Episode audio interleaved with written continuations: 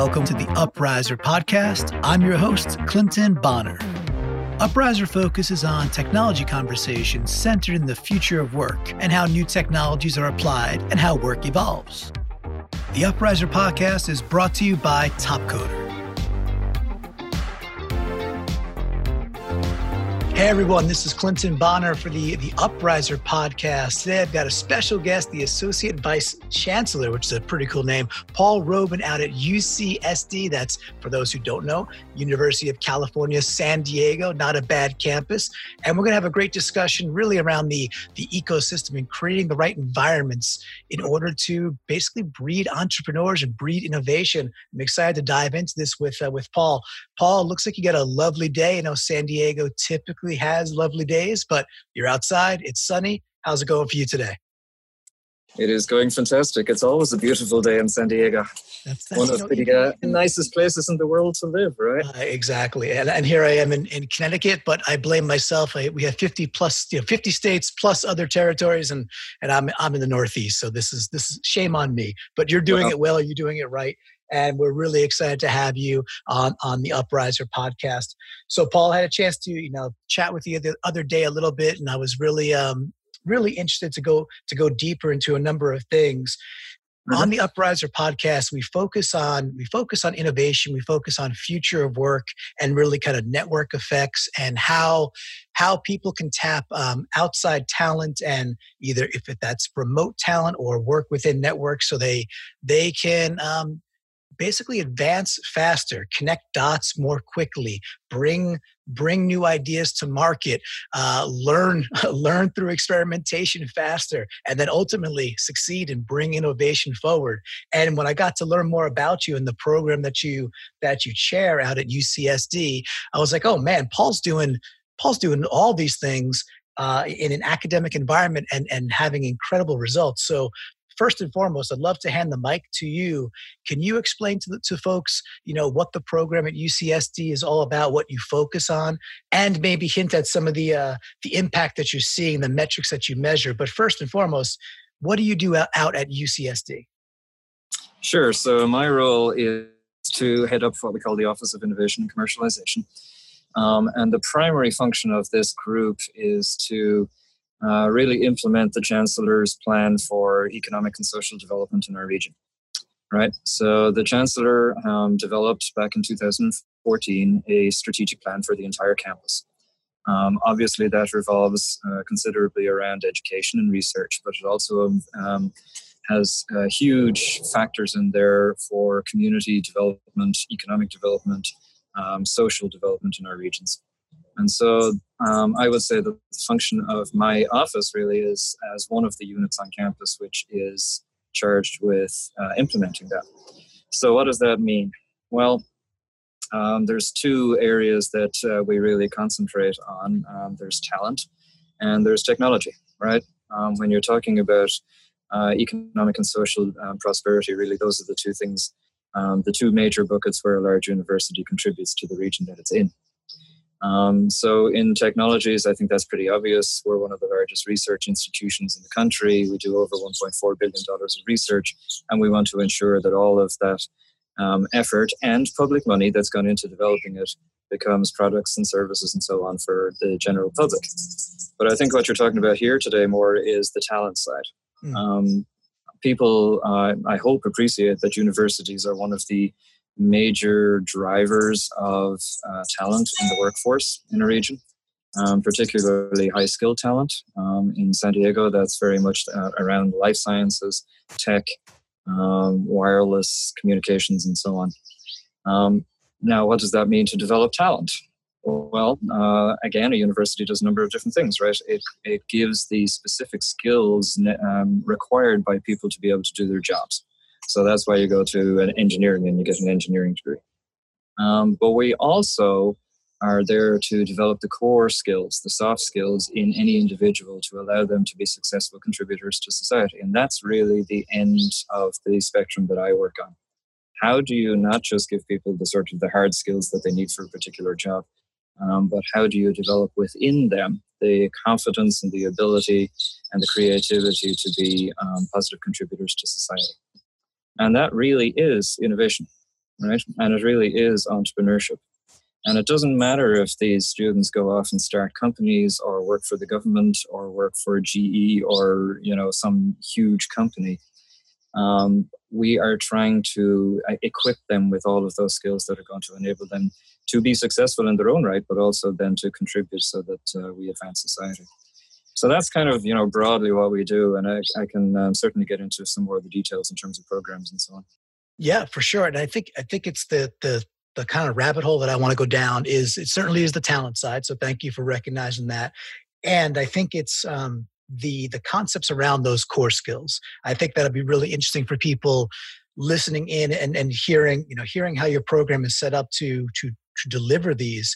And you know what comes to mind for me is you know right now we're recording this, and yes, we're on separate coasts, and you've got the better weather. We've, we've established this, but we are both um, doing this, uh, you know, amidst uh, amidst coronavirus, amidst a time mm-hmm. where it is what is today, April sixteenth, I believe, and mm-hmm. um, certainly the Northeast is very heavily locked down. I know California, I'm sure you're, you're homebound as well and mm-hmm. so many people are going to remote work and so many people are now entering this this um, this new this new way of doing virtual work uh, and with with uh, virtual teams and doing things like this is communicating in, in new new and different ways that are you know a little bit a little bit different especially for a, um, a university where maybe you're used to getting people physically ar- around uh, you know around tables and, and creating that physical environment there as well so i'd love for you to kind of um, identify some of those core skills like what what in particular are you trying to you know get out of people in, in the 1st mm-hmm. place and recognizing mm-hmm. someone to kind of get that fire going for those core skills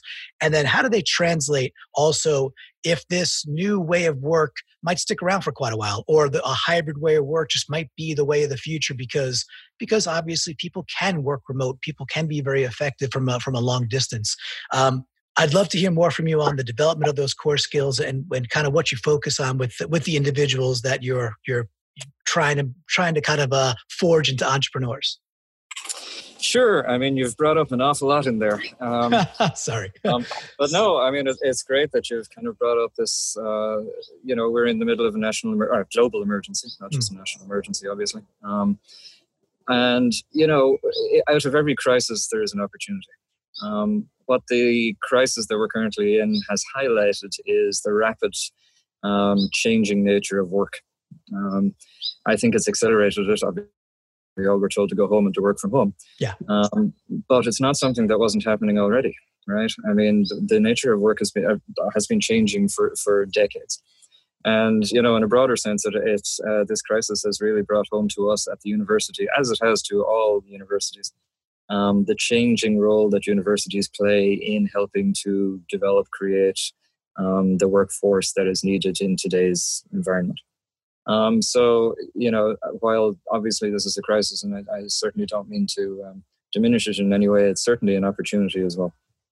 Um, and it's it's forcing us to to operate in, in new and different ways.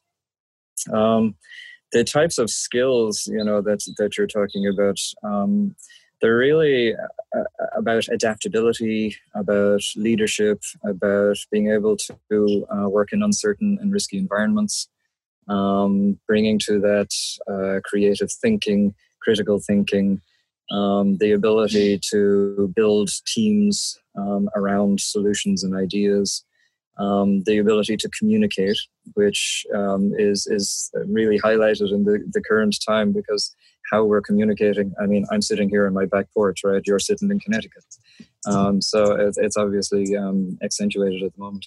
Um, but communication is going to is going to um, change more and more rapidly. And you know, out of this crisis, we're actually looking at new um, frameworks and, and, new technologies now to allow us to communicate. Um, I don't think the technology is quite there yet to to be able to completely substitute for personal interaction, but I certainly think it's getting there. Um, so those are the types of skills that we concentrate on. Um, you know, how we build programs around that.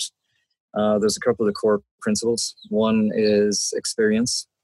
Uh, you you will only be able to learn these types of core skills through experience, through, through trying it out in some sort of a supported environment um, that will allow you to experience it for yourself. Iterate, experience again, you know, and that's how you develop these skills. So really what that is about is is creating the environment for our students to be able to um, experience and, and, and, develop these skills in, in themselves. Now, what does that mean to create an environment? Um, it's really about connectivity. Um, we're connecting them to um, experience and expertise uh, globally that um, acts as a role model for them um, to show them what success looks like, to show what successful people do, how they act, how they do these kinds of things, um, and also to um, act as mentors and advisors to them to to help them to develop those skills. So you know that's that's really what it's about. It's about developing all those skills by creating the right environment for people to experience it for themselves. Now the you know the the interesting thing about where we're currently at is in having to do it all from our back porches um, you can certainly do a lot more, right? I mean, we run a, a, a, um, a certificate in entrepreneurship, which used to be 100 people from our local region. Hmm. Um, the current certificate has people from Singapore, China, Spain, Switzerland, you name it, kind of stuff. Um, so it certainly, you know, expands your your reach and the scale at which you can do things. What it does not allow you to do is to get that kind of um, I don't know what the right word for it is, but that personal experience of having a, a personal interaction. There is a lot to that. Um, and those kinds of uh, intangible learnings that you get from actually having people in a room um, looking at each other are valuable. And we're trying to figure out how do you um, recreate that in a situation where people can't actually be in a room together. And I don't think we, I haven't yet seen a technology which 100% substitutes for that yet. But that's that's what we're looking at yeah, it's it's uh, it's. I'm sure it's been a, whirlwind as as it has been for pretty much all educators, right? That's saying, okay, now now we have to. Even if you were uh, nearly fully virtual previously, or just somewhat virtual previously, now it's like, hey, we are we are that's it. We are fully virtual. Um, right. Something that's interesting to me is that the concept of the the opportunity, the silver lining of the the scale that digital does uh, provide, like you said. Um, are there any are there any specific techniques or or you know learnings that you've seen already that are effective? Now i understand that we can't have the the same exact you know feelings of, of being in a room together. Like you said that could even be learn you talked about experience. That could be learning to read a room. Like that that's right. that's an experience right? Learning right. learning when to uh, you know when, learning when to pipe up or learning when to uh, or speak up or or, or stay quiet. Um, all all things that you that you definitely learn uh, mostly from physical interactions inside a room. Are, have there been some um, some tricks or tips or things that you're seeing with your students or your faculty that as you've gone as you've gone virtual that are um, mitigating or at least helping to bring it bring it to it, feel more human and feel more feel more normal versus it being you know this this big wall between between us or between you and your students yeah i mean there's a number of platforms out there which allow you to um, facilitate interactions on a number of different levels, right? So there's certain learnings that you, are teachings that you can teach um, in a much larger group of people uh, through your regular Zoom, like we're doing Zoom now, right? Mm-hmm. Um, but how do you then allow people to bring that back into a smaller environment so that they can try it out and have and you know experience it for themselves personally? And there are a number of platforms now, certainly, that allow you to go into little side rooms or to you know have, have side sidebar conversations amongst the audience themselves. Um, there's some of these platforms now that are um, allowing the content to survive the actual meeting itself, so people can go in back into it, uh, in and out of it, and it and it's um, you know stays there over time. We found that to be extremely useful um, in, in people being able to go home, think about it, go back in, experience it in a different way, you know, bring their their um, daily experiences to it and so on. Um, so you know, it's it's trying to find those kinds of of um, ways for people to internalize and personalize the content that they've that they've learned, which you're never going to do in a room full of 100 people, whether it's virtual or not. Um, yeah, yeah. yeah. So the, you know, the smaller, yeah, the smaller environment is just going to there's certain smaller, things yeah certain things an intimate audience uh, allows for or is is is better for than uh, than an arena you know no matter how no matter how you slice it right? So whether that's a traditional classroom of of 50 or 100 that's a one to many or if you had a small pods of, of maybe six or eight individuals in in a small tight room right? And it's not just that; it's the um, what's the word for the sort of the temporal nature of the information, right? Hmm. Um, if it's something that disappears as soon as you as soon as you you know hit leave meeting kind of thing, uh, the value of that information is is diminished, and it's far far less than if you can go back in and experience that information again and again and again. Yeah, and I do wonder if there are some advantages to, or you know, enhancements that could be um, learning digitally and then you know for me I, i'm still very much a i like to have a notebook i still like to write things down for me even even when i'm i've been working from home for over 10 years i still live and die by the pen because that's how i retain and that's how i have notes that right. i can go back back right. to even though they're bad chicken scratch those are in my brain from our, our last conversation and even if i take notes digitally it's just not the same for me just just not just not the same it's no, something no. something physical about the memory and that's the personal nature of how everybody learns you know whatever platforms it is that we use in the future have to accommodate everybody being different and everybody having a different way of, of actually internalizing this. Um, and this idea of repetition you know I'm, i have a six year old in kindergarten right? And that's how she learns. She learns by repetition. We do the same thing over and over and over and over and over again. Um, but that's not limited to kids. We all learn like that. And we don't realize it's repetition but we're applying the same learning to different situations. Um, so we're going to have to um, develop platforms that allow us to do that and to constantly dip back in. Um, the one piece I have not seen is, um, and you alluded to it, was that 70% of communication is not verbal at all. Mm. Um, it's it's me looking at you even on the screen here gives a little bit of that 70% back, but it's not it's not the same as sitting in the room with you. You know, are people leaning forward? Are they looking out the window? Yeah, this what are the the facial cues and so on. Yeah. Um, I haven't seen a technology that that has gotten us to the point um, that is that, that is the same as personal interaction yet. Yeah, not not quite yet, and we'll see. We'll see how, how far it can march and how fast it can march too. One of the practices we have at, at Topcoder, um, as as much as we possibly can, we are a completely virtual company, but we do cameras on at least. It, it's like if if you're in a meeting, of course, if you can't, if you're chowing down lunch. We all work from home, and you want to be respectable and not be on camera. Your choice. But the um, the default is you know get your butt on camera be ready to be on camera so you can be present and that so that because obviously we, are sitting in front of a, a computer and a phone and and and notebooks and other other things that can distract us while we're at home and I think for folks who are not used to it, it can be very, very easy to find yourself distracted if you haven't practiced, if you haven't been in a, in a home environment before. I have a nine and 12 year old upstairs. My wife is a mm. fitness instructor, so she's teaching digitally now as well. Um, mm-hmm. So the propensity for distraction is there, and that too is just practice. It's just it's it's getting right. yourself same thing, getting yourself in the right environment so that you can have some quiet and peace and, and focus time and then it's practice and, and really working at um, not being distracted but little things such as hey camera on and try to have try to have at least decent lighting we try to practice those too just because they do add up to more meaningful conversations and if we're going to meet um, you know might as well make it effective might as well you know it's it's a plenty of meetings can be emails so um, or a sure. slack message for that matter so well, there is definitely that. I have way too many meetings. Yeah, that that's that's for certain. We can drown in those. Another uh, so Paul, another rabbit hole I did want to want to poke at is one of our uh, best customers, great customer in the Pacific Northwest is is T-Mobile, and I had the pleasure of going out to Bellevue. They've done a remarkable job of their brand, their culture. They like live and die and breathe magenta. Like they all march with that magenta feel to them, and throughout their entire campus one of the things you'll see up on banners and if you read you know if you talk to anybody there in leadership it's a lot of it is around the ability and the empowerment to take smart risks. So they use that terminology quite a bit like hey go ahead take smart risks. You um, i started when you were talking earlier about about the characteristics in which the things you're trying to it's i'm not sure i mean maybe you would say yes you can teach somebody that I, I almost look at it as like you draw it out of their personality or you try to magnify it if it's already yep. there and, and enhance it in, inside somebody. And mm-hmm. again, I go back to the, the idea that you're at UCSD, you're creating an environment so they could have real life experiences.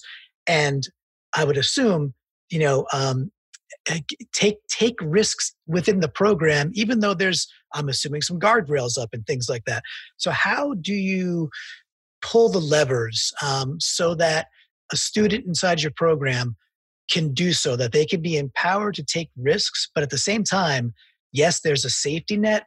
However you know if, if it's a full-on safety net there's really no risk. So what's what's the balance there in an academic scenario where you know to me when i think of an entrepreneur i think they've got at the end of the day they've got gumption and they're willing to take a risk. They're willing to bet on something they believe in and they better find something they love and believe in because that's that's the the passion is going to drive them and, and then they'll be able to probably come through it. Whether they win or not they, yep. they're going to need that thrust. So how do you environmentally set something up that allows for you know the practice of taking risk?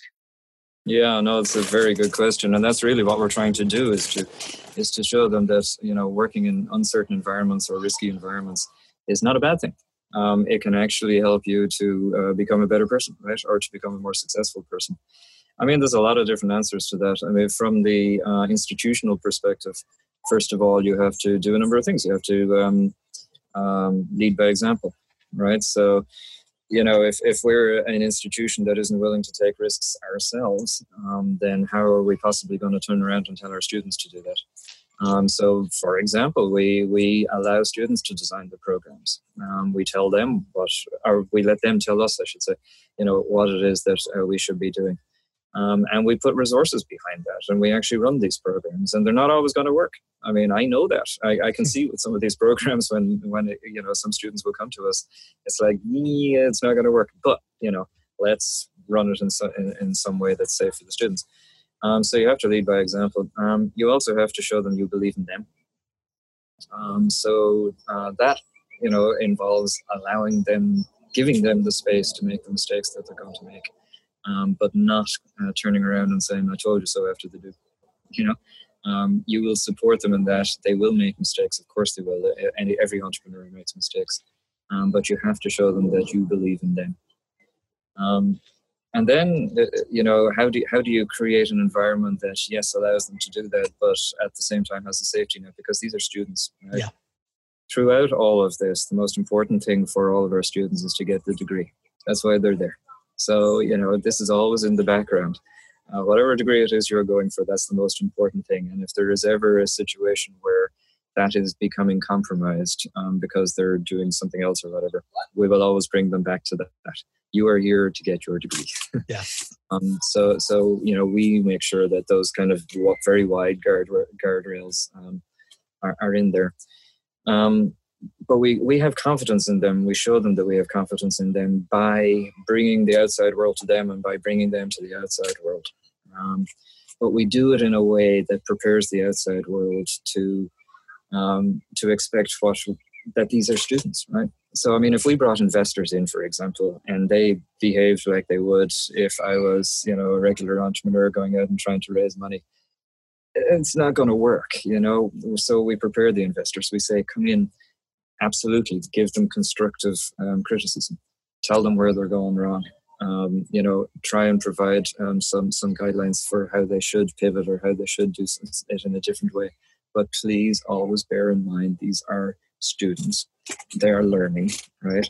Um, we need you to do it in a way that's respectful of that. So we mm-hmm. prepare the people that are coming in um, so that we're not just beating these students down if they fail.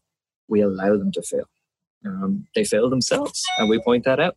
But we say, now what did you learn from that? Um, and you know, how can we support you in taking that learning and going to the next thing?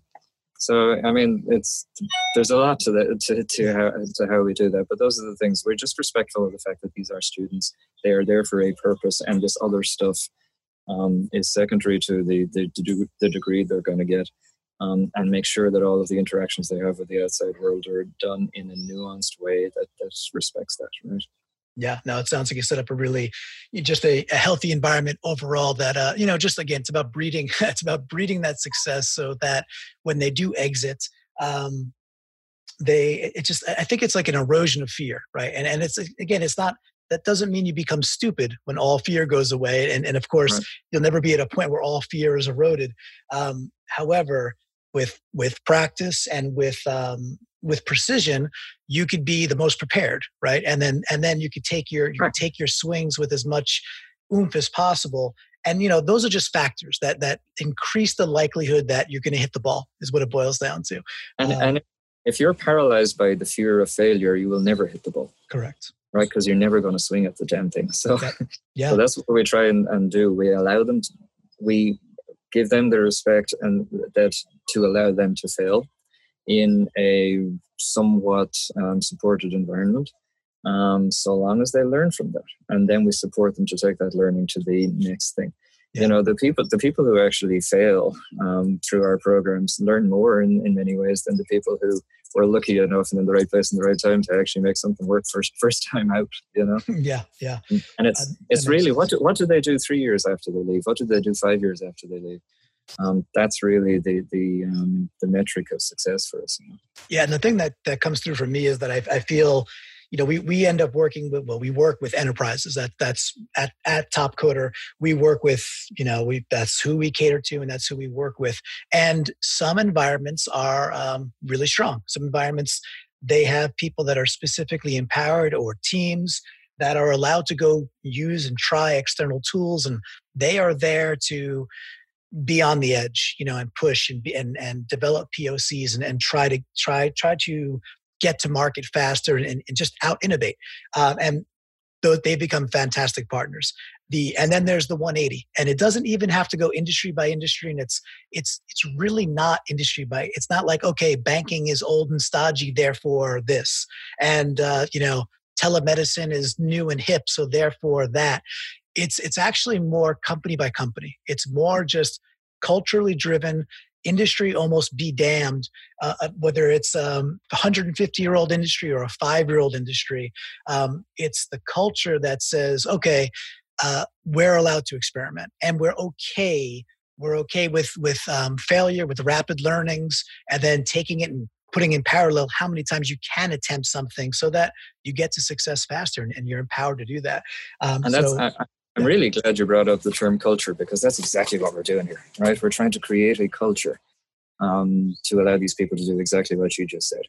Um, and if we can do that and we can incubate people so that they all enter the workforce with that culture ingrained in them, then all of those industries you just described are going to be the better for it. Correct. Right? Yeah. Because they're all going to go. Be, they'll be amplifiers and they'll have network effects unto themselves. They'll be catalysts within places because my my gut says the, the kind of folks who are coming out of your program who are going to you know bring that to the enterprise um, they're probably going to be rapidly successful a lot of them. A lot of them are going to be quite successful. And they're going to be successful in a way of of recreating that environment for their teams and then growing teams around that because they know that it, it breeds a certain um, a certain result that is more often than not successful or at least at least um, an environment for a great rapid learning and then getting to success on the second or third or fourth or fifth or doesn't really matter but that that next try which is really right. interesting and then i did you know i do want to ask you too you mentioned uh, at the onset kind of the size of the program but i think some of the stats behind that are just really impressive in terms i think it will give people a sense of scale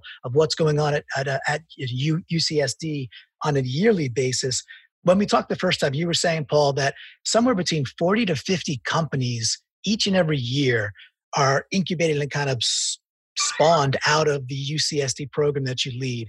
Um, how does that fluctuate? Is that pretty consistent? And has how has that grown since say 2014 when, when the program started? Yeah, um, the numbers, yeah, so you're right. Somewhere between 40 and 50 companies come off campus each year. Um, there's two groups in those companies. That's the ones that come out of the research enterprise, which typically is faculty, professors, you know, and their labs, develop technologies, and then they, we license technologies into new companies. Um, and the other bucket are the students. So the students themselves come up with their own ideas. They go through our incubator programs. They make companies, and away they go. Um, over the uh, say last five years or so, uh, the numbers have close to doubled. Um, and I think that is in large part, well, it's because of a lot of different things, um, but the leadership in the university has created this culture that you just described. Mm-hmm. I'm allowed to go away and make programs and fail. I mean, they don't like if I fail too much, mind sure. you, but you know, you're allowed to experiment and hopefully you learn and you create better programs. Um, and that culture pervades across the entire university. And I think that has helped um, all of the schools, engineering and business and health and, and medicine and so on, uh, to create this environment which has resulted in this almost doubling of companies that, have, that are coming off the campus. Um, and, and, it's terrific. you know, in, in 2017, um, the year, the last year we had complete stats for the country. Uh, only MIT created more um, companies than UC San Diego. So yeah, uh, we, we think we're doing the right thing. I, I think you know it's it's one of those things where stats don't lie, right? So those are those mm. some some really compelling stats. So I think it'd be really cool to understand what do you think the next the next five years for for the program holds, or maybe it's shorter term. I'll, I'll allow you to you know put up if you want to put time around that. But how do you see it progressing further? Still, what are some of the big the big ways in which you'd like to see it progress? What you know do you get to a point where you're like okay well that's about as big as it can be or as impactful as it can be or is it a continuous you know evolution and continuous improvement cycle and if it is the latter then kind of what's you know what's what's peaking you right now what, how do you want to see it uh, progress and grow from here well i mean if if if you know we were if we were maxed out, I'd leave, right? Yes. Nothing else to do. I mean, so somebody else can do it, right? Yeah. Um, I, you know, the two big keywords for me over the next five, five years are scale and diversity. Um, how do you bring this kind of an environment to more and more students? We probably reach about, I don't know, I'll just say 3,000 students a year um, in, in a real sense on campus. There are 40,000 students on campus. Um, how do I get to 10,000? How do I get to 20,000 students? And this gets back to the original conversation that you um, had with me, which was how do you how do you go virtual? How do you scale? How do you bring new platforms to allow more people to interact in in uh, real and impactful ways? Um, and that that was you know the conversation we had. We're we're figuring this out, and and therein lies the opportunity of this crisis is to accelerate that kind of conversation. Um, you know, if you're if you're relying on putting people in a room entirely, scaling is very, very difficult. So we have to figure out a different way of doing it. Um, the second half of it is diversity. Still, uh, not unlike any other program in a large university, I suspect uh, the diversity is not where we would like it to be. We don't have enough women um, engaging in this word innovation or entrepreneurship.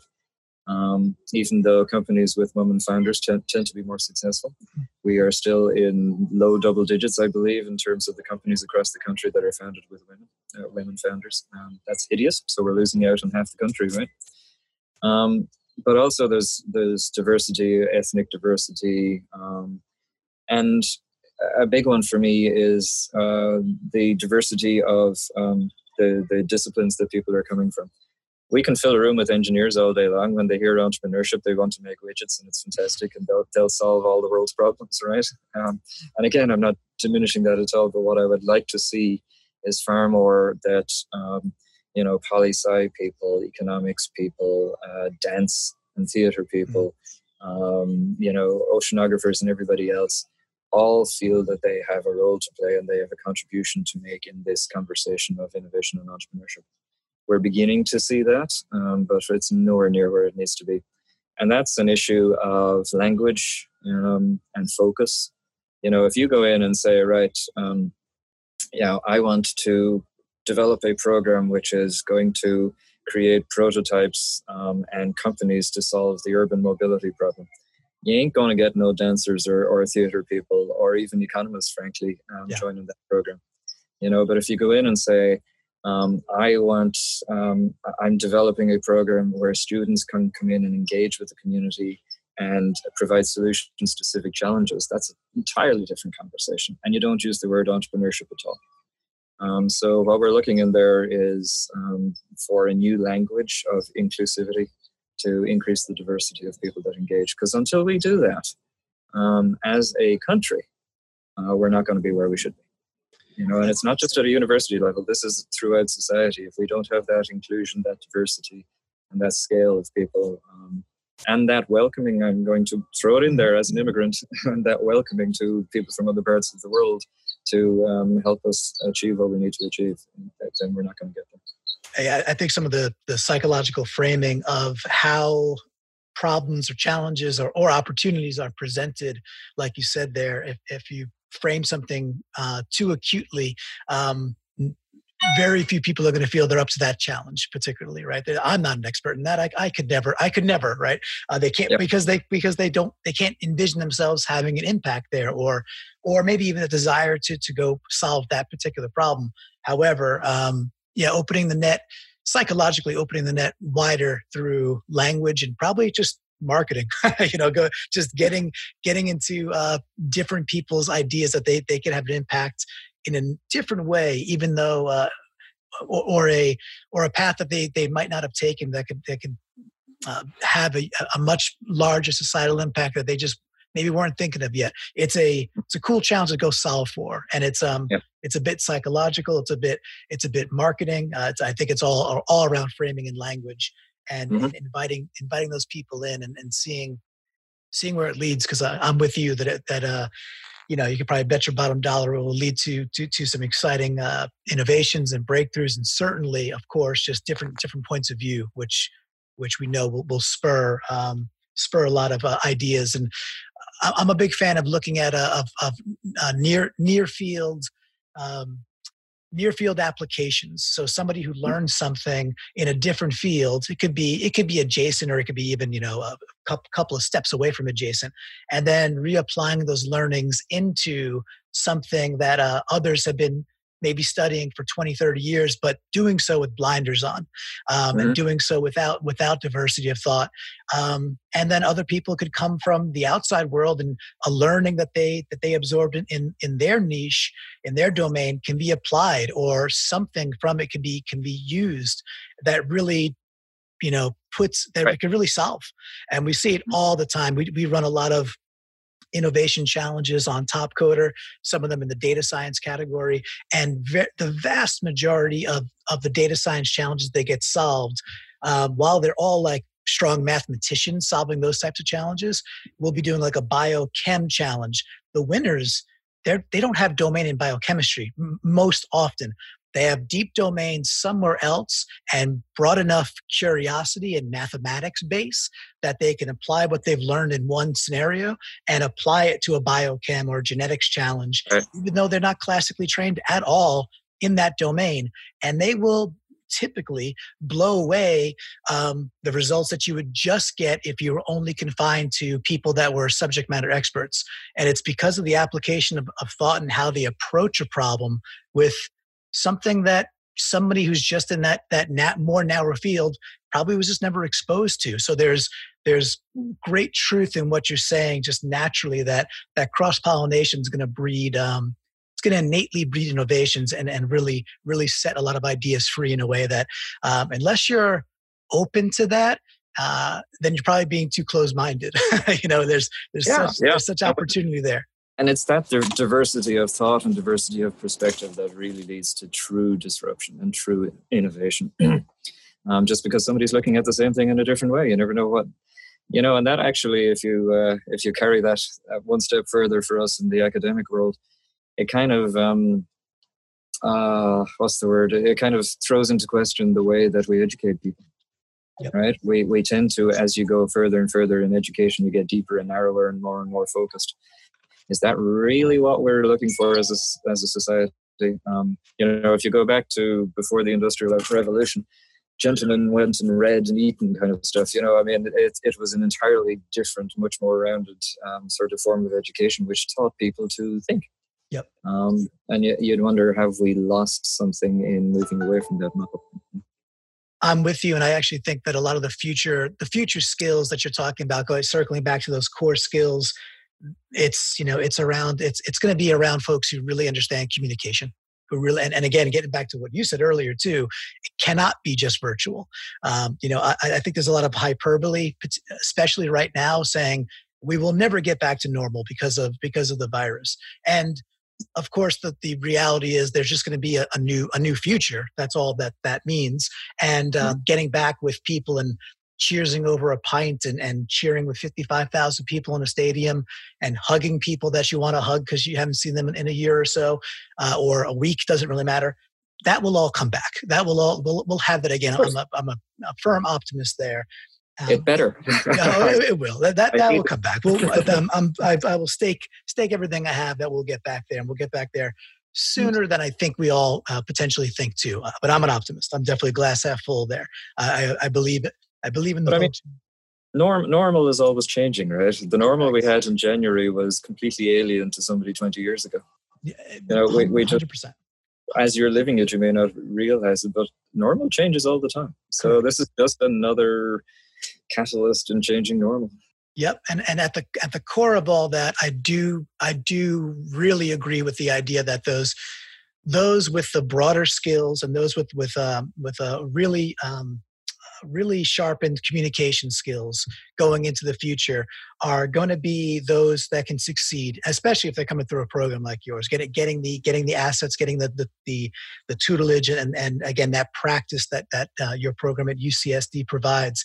I think is that environment uh, plus just um, great practice in communications are those in the future that are going to going to succeed um, quite a bit versus some of the folks that are just doing the the really narrow uh, focus work. There's always need for specialists, and and then with platforms and with talent platforms out there.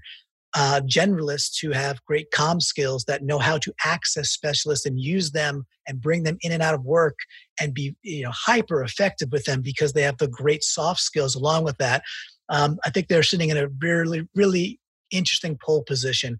And it sounds yep. to me like you know the environment and the, the program that you are that you're the vice chair of um, at UCSD is is really helping people get there and prepare them for the future. So I think it's a I think it's a great thing you have going there. So, Paul, I want to say thank you so much for uh, for joining me today and joining us on the Uprisor podcast. Um, Paul, if folks want to find out more about you, follow you socially, find out about maybe writings or videos or, or programs at UCSD, what's the best way that they could uh, find out more about you and the program that you that you're uh, you're in charge of? Um, one of the easiest ways is just go to the website, which is innovation.ucsd.edu.